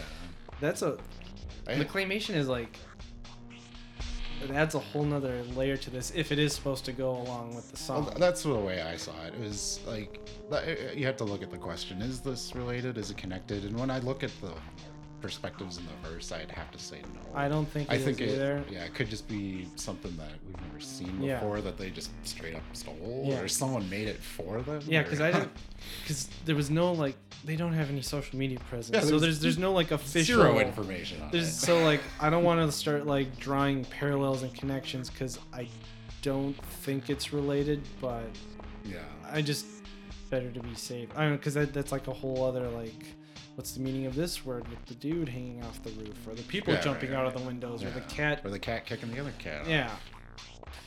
I don't. That's why I chose to stick to my Yeah. pers- my I, narrative. I think that is a good way. I feel like it's a very kind of tension filled song because, like, it feels like it's leading up to something that you never quite get to. Hmm. You know, there's kind of like these, like, really fast. I don't, know enough about music, but like beyond just kind of like the guitar and bass, there's kind of like it sounds like almost like stringed instruments just going like Yeah, yeah. the whole time, but it never like crescendos or climaxes ever, which I feel like is probably intentional. It's supposed to kind of leave you feeling weird and creepy and off. Yeah, well, I think that's an important point because it does come together. It just doesn't. It just doesn't come out like a lot of.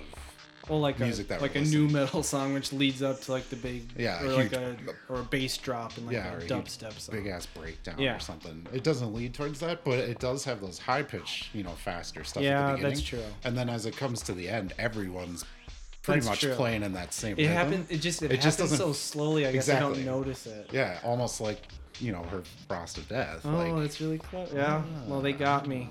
Good one, Cinema Strange. but I don't know. Maybe maybe not. No, I think, I think you're right. I mean, But I just have a lot of fun with this song. I love with this band. I love it. I love that there's way too much reverb.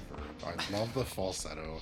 I love the, you know, like you said, stream of conscious lyrics. Even the bass has like 500 units of reverb on it. It's just it's Every- mind bending. and I love that there's like also just like it's just you know, it's like the voice, the guitar, and the bass. Like it, there's not like heavy percussion or anything in there. yeah, almost none. Yeah, true.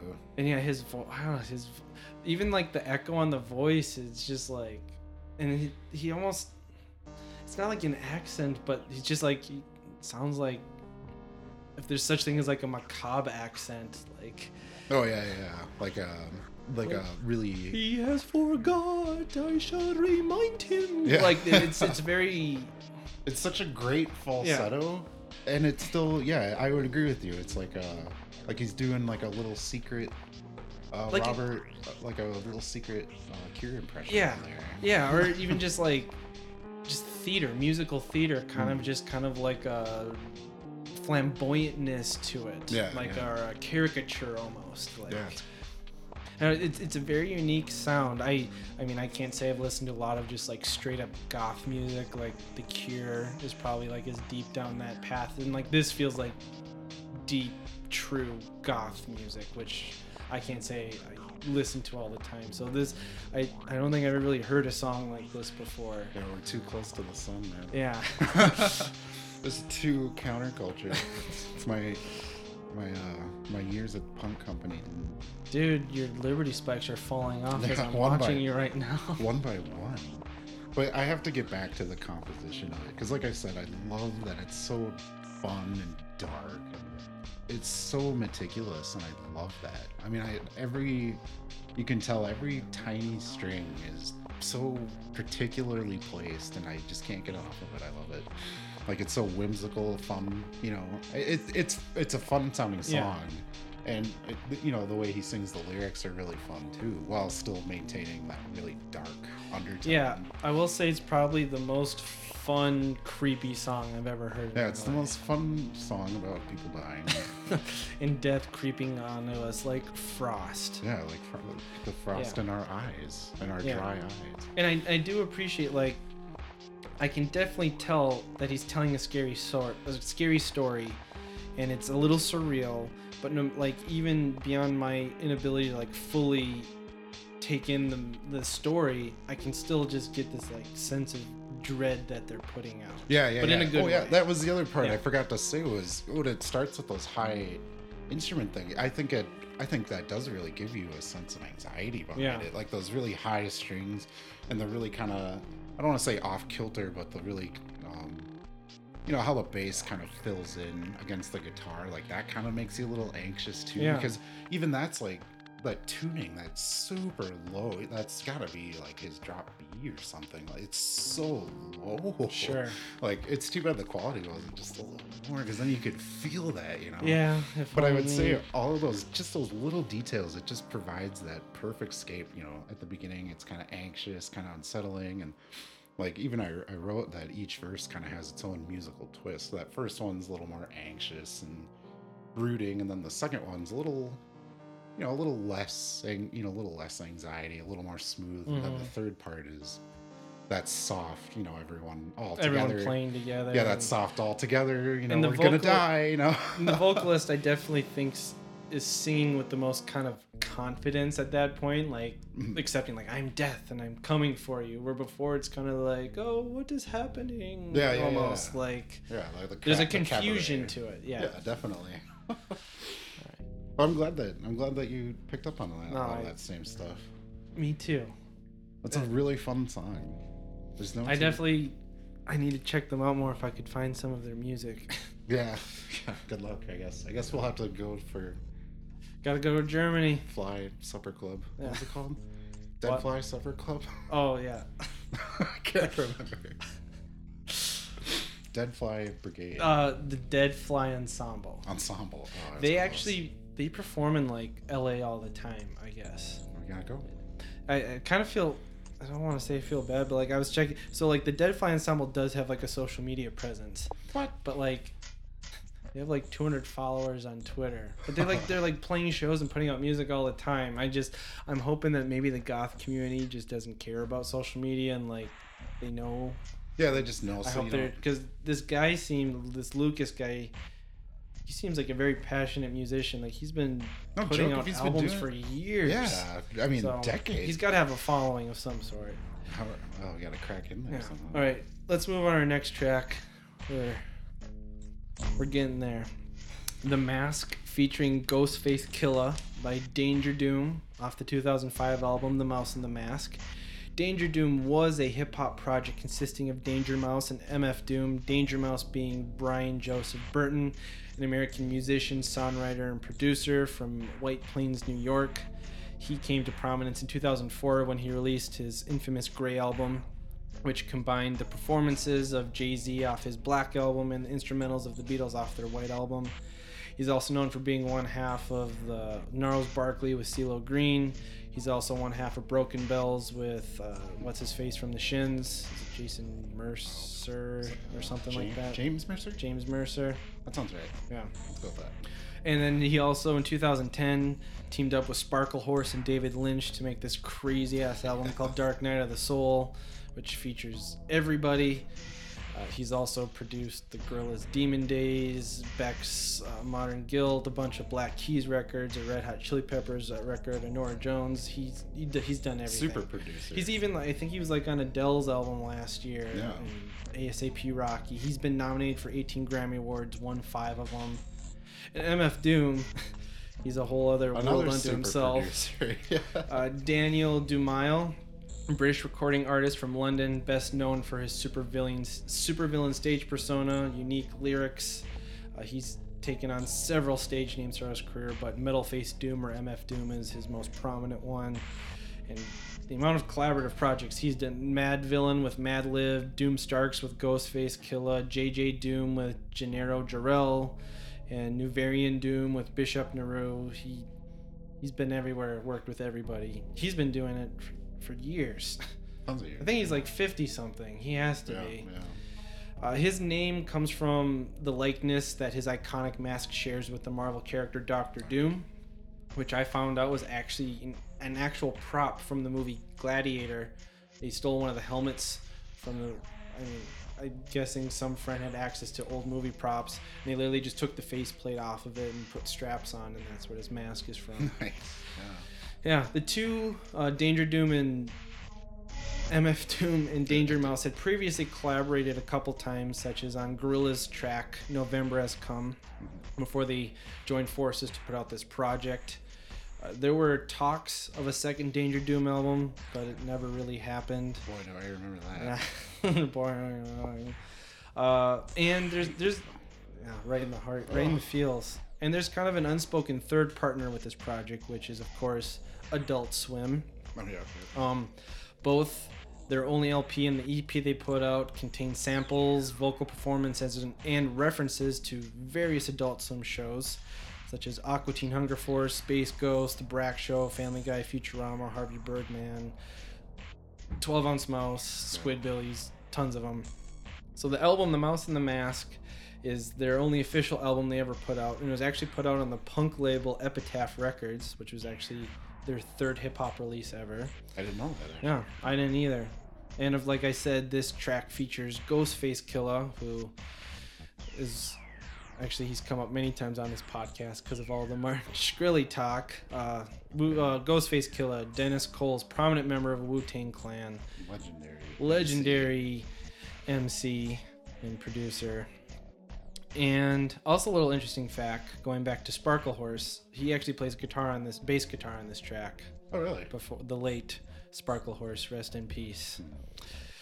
Yeah, didn't want you to get too happy, Eric. I gotta knock you. He's dead. It's Um, a sick bass line, though. it is a sick bass line. and then, of course, this track also features my favorite MC, Brak, Brak, and yeah, his yeah. good old pal Zorak, who are, of course, from Space Ghost, Space Ghost, Coast to Coast, Cartoon Planet, and The Brak Show. This song samples three tracks Sadness Theme by Franco Micalizzi, If You Only Had Time by Nova Local, and Rhymes Dealer by Ted Atking and his orchestra. I think that second one is only in the song for like 10 seconds. Yeah, I think it's the opening it's clip where it's like the, the, the where the person singing "Can you not hide behind the mask" or Yeah, whatever. yeah. Was, oh, yeah. It's a, kind of a tricky line, but yeah, something about don't hide behind your mask. Yeah. Which is funny, talking to MF Doom and Ghostface And Ghostface Killah. Killah. Yeah, both very famous for wearing- Brak kind of has a Ghostface Killah ma- Yeah, or he's a MF Doom mask too. He's got a little mask, too. Yeah. So what do you think of this track? Well, this is another one on this list that I loved for a long time. I, I really loved it for a long time. And This uh, song specifically, well, or just the whole Danger Doom project? well, the Danger Doom. Okay. Yeah, I mean, well, mostly anything either of these people Yeah. have done. But yeah, I would say Danger Doom definitely again had a lot of love for me because that's where I was introduced. That was kind of my jumping off point for That- some of these people. Actually, this was kind of my introduction to MF Doom for sure, yeah, and And I had done- probably Ghostface Killah too, I- because I never really listened to Wu Tang all that much. yeah. At that point, I was still pretty, you know, it's only rock Punk and rock, roll. man, yeah, stuff. punk rock, Six Sigma. and this was a good kind of, you know, to get legends like, well, T- uh, Talib Kweli's on this album too. Yeah, he is. And so it kind of helped put some of these legendary MCs into my peripheral. And vision. Meatwad. Yeah, and meat the classic, the classic uh, lines of Meatwad. Actually, I found out that Meatwad's rap on this album is actually just a verse from MF Doom's album mm, Food. Mm, food, yeah. Uh, see, that's like I go back and forth with that Adult Swim stuff. Like, is it fun? Uh, yeah, sometimes. I It's, think the good part about it is it drew me in in the first Hmm. place. Because, like, honestly, that was probably.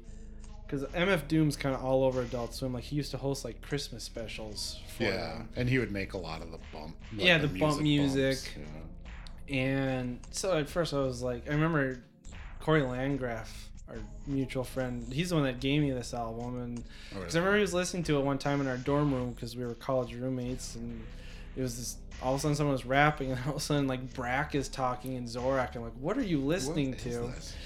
it is a little maybe cheesy and campy at Yeah. times, but I don't think it's too intrusive in the music. You know, it's usually kind of mm. sectioned yeah. off to like the intros and outros. Yeah. The middle's still just solid, in your face, Danger Doom. I would agree with that. They're like a lot of hip hop albums. If there are, you know, that skit mentality, Yeah. it's usually on the peripherals of the song. Sure. which is good.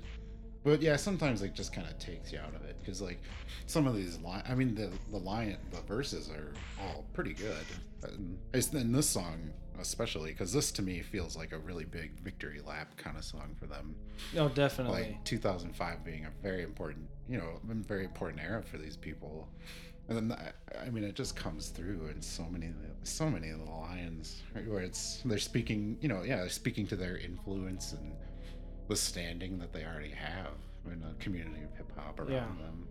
And I thought it was very interesting too. You have two verses, one from a guy who still heavily relies on this mask and mystery and character. And then you have Ghostface, who used to be that person, but has since shed his mask. Yeah, And so it's kind of like you're seeing like these two different perspectives on it, like the before and after almost. And like that first line from Ghostface, he's like, "When I took off my mask, I lost myself for two, or I lost my face for two days, Yeah. or whatever." Because no one, no one knew who who it was on stage with Wu Tang. Like, who's that other guy? Yeah. Because even in the music videos, when he didn't have his mask on, he wore like a sock over his head, or like yeah, a, or those ski masks. ski mask. Yeah, the balaclava or whatever. Mhm.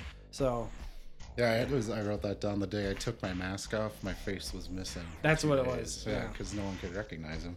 And MF Doom makes a reference to that too. Where it was. Uh, Ooh, did I, did I not write it down? But he had the he had a pretty similar reference to that where he was. Oh, here it is. Yeah, I'm I, I'm the villain that can still slide up in your party for free. Like, yeah, because no one knows who no he one- is. Yeah, so he he knows that he's the villain, but you know, to everyone else, it's still yeah. it's just so dude.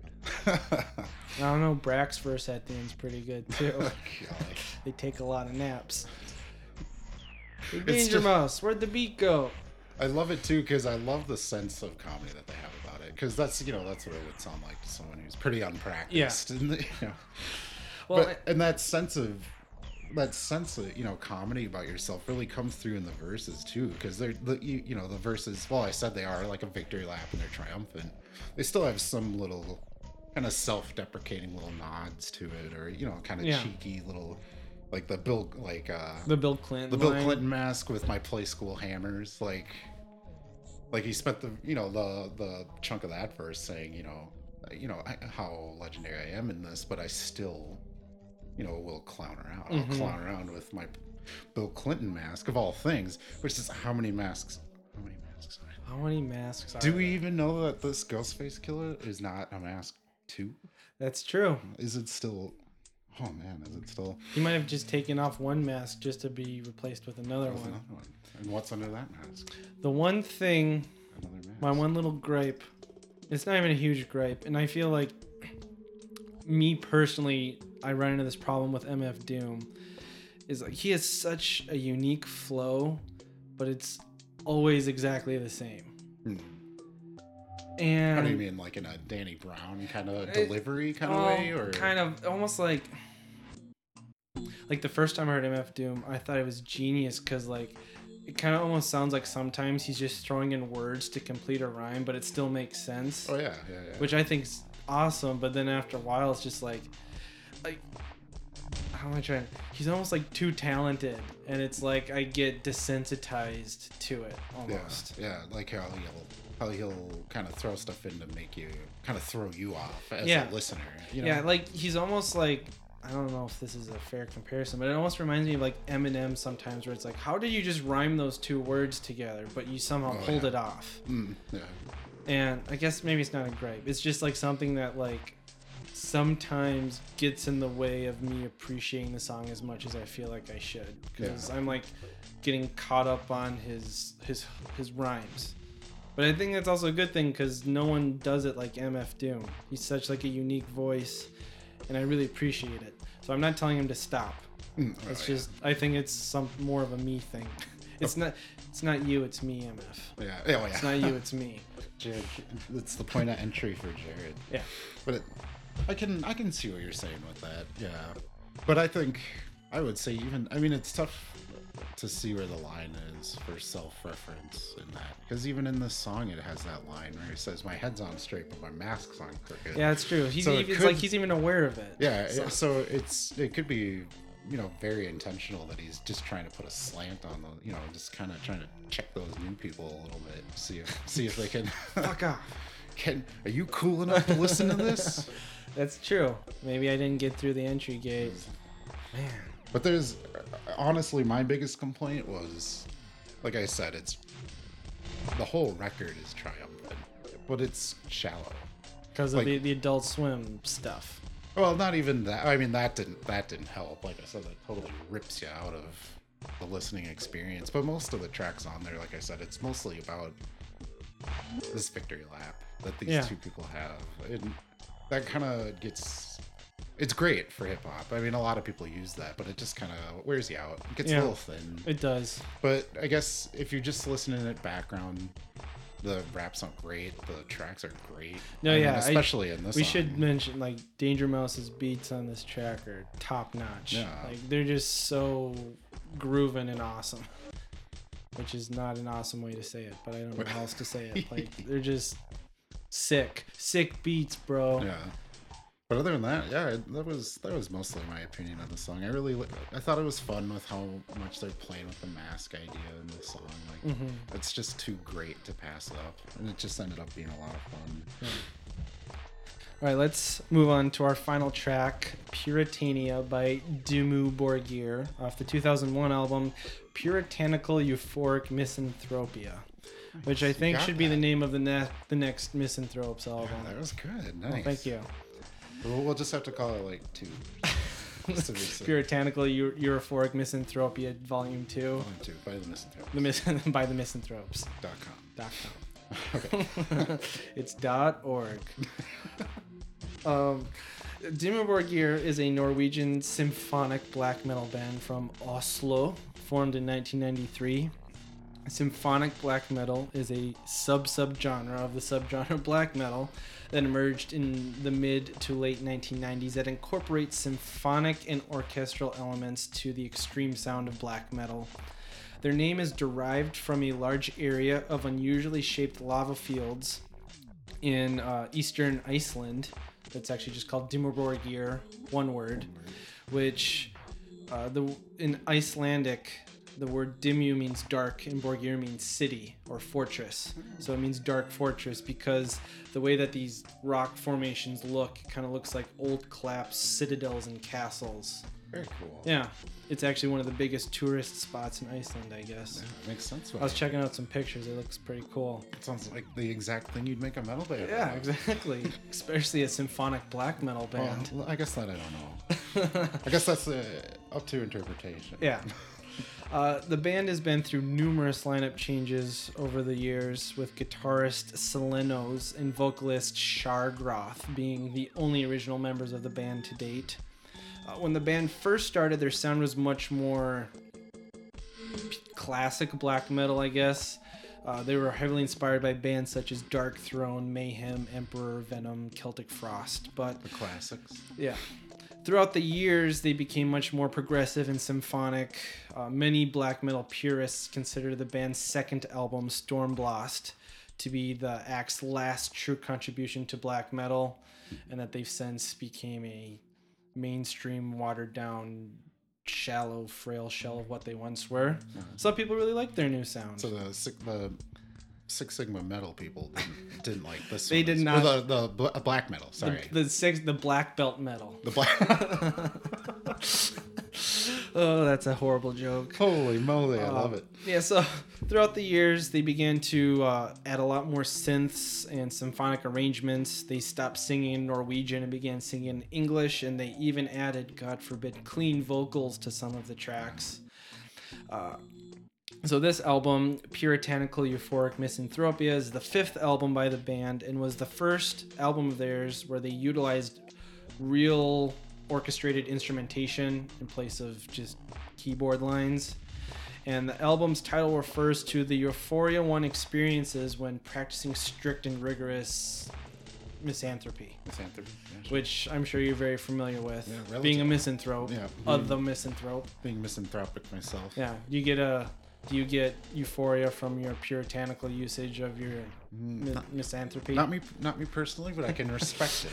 I can respect it. All right, there's there's a definite respect. Also, some could say your your band's music is an ode to those who can. To yeah, yeah. we- We just hate it so much but it just has consumed all of the feeling. We have You're- nothing. We have nothing left to feel good. Yeah, about. you don't. Your mis your your misanthropy is so deep that the euphoria has just been replaced with more It's misanthropy. been yeah. It's you need more, Got more it. and more and more. you It's know? like it's like it's like meth. You Yep, never get as high yep. the first time, and you're always just trying to get back to that high, and you just you can never Can't. quite get there. except you can't overdose on it. You just I bet you. I'll find a way to overdose on your music. Um, yeah, so this track, Puritania, you know, it's basically about how the human race is garbage. And at first, it kind of seems like maybe there's like these robots or aliens that are gonna kill us off. But then, if you if you read a little bit more into the lyrics, you realize that oh, it's how it's humans that are killing themselves because of our need for war and lies and Is it though? I I, don't I know. don't know. That's that's the problem. Yeah, That was my first problem with the there's song. no consistency in the message. I mean the the music is good. I honestly I'm a huge fan of the symphonic kind of black metal stuff, which I guess I'm a sellout. But I really I like, like it. it, too. I like the sounds of it, and I like the full organ sounds. Like you can hear that the organ sounds on this album are huge and lush because it is a real It's a real orchestra. pipe organ. Yeah. and you know a real orchestra. Like it just how can you not like that? But I mean, I, I shouldn't say that. I mean, if you're you know if you're into metal for the black metal, then yeah, strings aren't. Your This probably isn't for you, but like I, I, I think I read a couple of things where like, and I, I have to agree with it. Where basically like, it is, if you want to describe it that way, watered down black metal, but.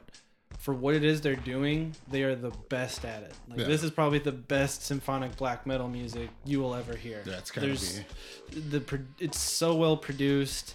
There's so much. It's just such a big sound. Yeah.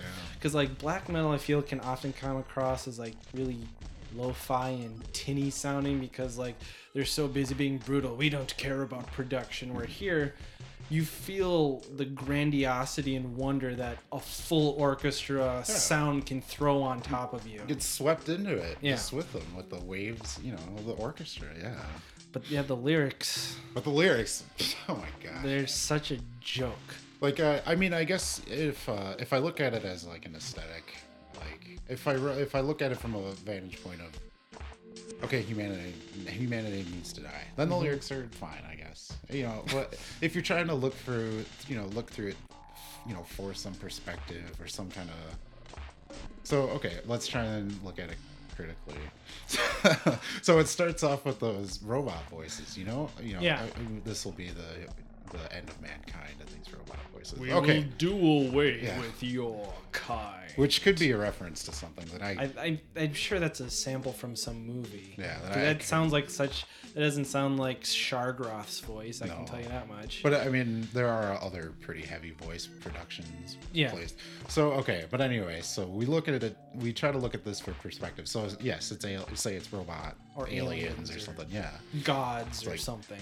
it's like okay, but then as we get into the middle part, the first or the second verse, then it starts to get a little more like allegorical. We're, we're kind of drawing these comparisons to like to in some way what Satan would be doing, where he would say, "I am." I am war. I am lies. Yeah. I am, Exactly, and then the last verse I think ties in with that as well, where he'd say that I am light, I am I'm laughter. I am smiles. yeah, I am tiny smile. worms. Yeah, which is tough because when you have I am I am worms, I'm smile. That can also that could Ah, also be yeah. indicative of our robot alien overlords. Yeah. Or They're am trying the, to learn I am the cosmic storm. I am the earth defiled. Yeah, I think he says those two. Like, there's no, it's not consistent in the message, which kind of just leads me to like takeaways like, this is just for pure entertainment. I Exactly. You Yeah, know, yeah, yeah. you can't, you can't sit here and be critical because there, it's just like a theatrical performance. Yeah, yeah. Doom little- and scary. It's a little mood piece. Yeah. Yeah, which is equal parts frustrating and fun. But in terms of how it fits in the album, perfectly. Oh, Like if you're listening to the album all the way through, I would have to say this is probably one of my favorite tracks. Oh, when by far, dude. The, the guitar is so punishing. It's just like Yeah, well, I think it's more of the. Oh yeah, the, it's dou- the, double bass, the double bass kick drum. blasting Yeah. you. It's just and the the robot vocal effect is a bit cheesy, but Shagrath just normal. I don't know how he does that with his voice. I am the cosmic storm. Yeah, Like is, was that the human voice shouldn't be able to or- do that. Yeah, that's no, the thing. I can't. I've tell seen this dude live. That's just his voice. That's just how he does it. like he can just he's not screaming he can just talk like that like in between songs he's like Hello, Minnesota. Yeah, and it's just like like he's how do you how do you do that yeah too. just like his little pouch in his neck that like gravel is just sitting in or something Yeah. That's amazing. but then he can also just talk normal like if you ever But I know. I, well, speaking back to the theatrical thing, I mean, you, that's. I wouldn't be surprised if that's something you could definitely train. oh i'm sure You know, like that falsetto thing we were talking about with Cinema Strange. Yeah. I would guarantee that that's some kind of dramatic training that Oh. lets him sing out so fully and so emphatically. yeah they can project without yelling because you know he's just he's singing he's not like Yeah, it's just yeah. he's just kind of like normally singing but it's such a loud distinct sound, Sound, at the same yeah. time I would bet that that's. It's i'm sure he's yeah some sort of classic theatrically trained something a dramatic trick. yeah Still sounds great though. Yeah, no, no two ways about that. How do you? how do you- holy moly But- oh yeah like The song on its own, no legs. it doesn't have any hooves to stand yeah, on no. no so no do you moves. have a if you had to pick a favorite track of the five what do you think you'd go with Oh man, if I had to pick a favorite. gun to your head Oh man, well that's tough. Well, I can definitely because you kind say- of dug a lot of these tracks i feel Yeah, well, that's the thing. I'm a huge fan of a lot of these groups, but I, it can't be Dimmu Borgir. It can't be The Mask. So that it would have to be. It can't be um, Daisuke. Daisuke Daisuke. So we got the Grudge and The we Grudge got Dead Dead, Eyes Eyes Open. Open.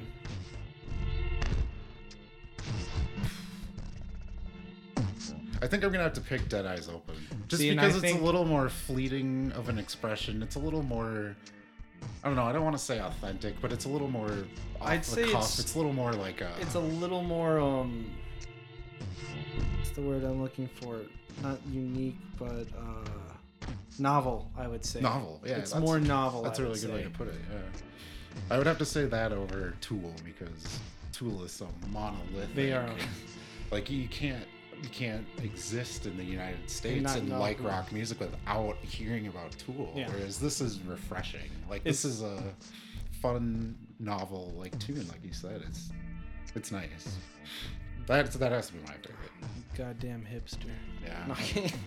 Too hip, man. I would probably have to go with the Tool track. I do appreciate so much how refreshing and novel the Cinema Strange track is, but like that, ah, I just the monolith has swallowed me. Yeah. I guess that is all I can say.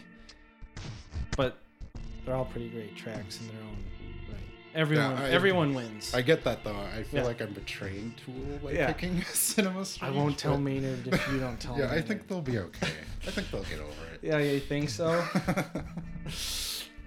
As he's sipping from his. It's wine. his wine in Jerome, Arizona. Planning to go on the next Perfect Circle or Puscifer tour. yeah, Maybe they'll finally put out that Tapeworm album. Who knows? unli- unlikely. Well, that'll wrap this up. Thank you, everybody, for sticking it out with us. This was a very, very enjoyable conversation. Thank you very much for being on, Eric. Thanks for having me. Um, is there anything you want to plug? You want to plug your misanthropes, or um, I, I would, but we're kind of on well, you can still enjoy their sounds on SoundCloud that's true. SoundCloud or doc- Facebook.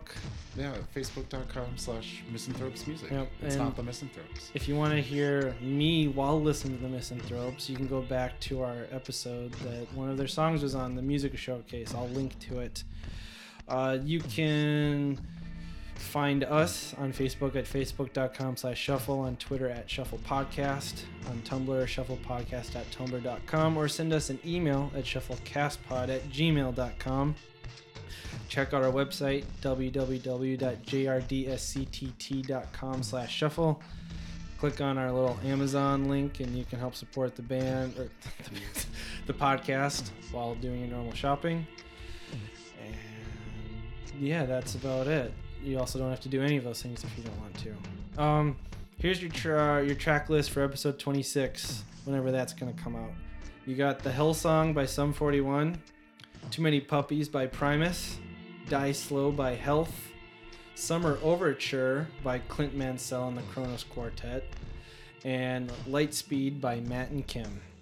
Another another dope playlist. Yeah, uh, You should. This, I did not. That literally, that's how it came up. uh, this is this is scripted.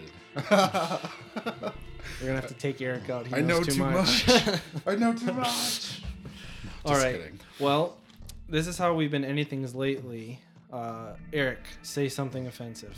Offensive? Yeah. I, fuck. I guess.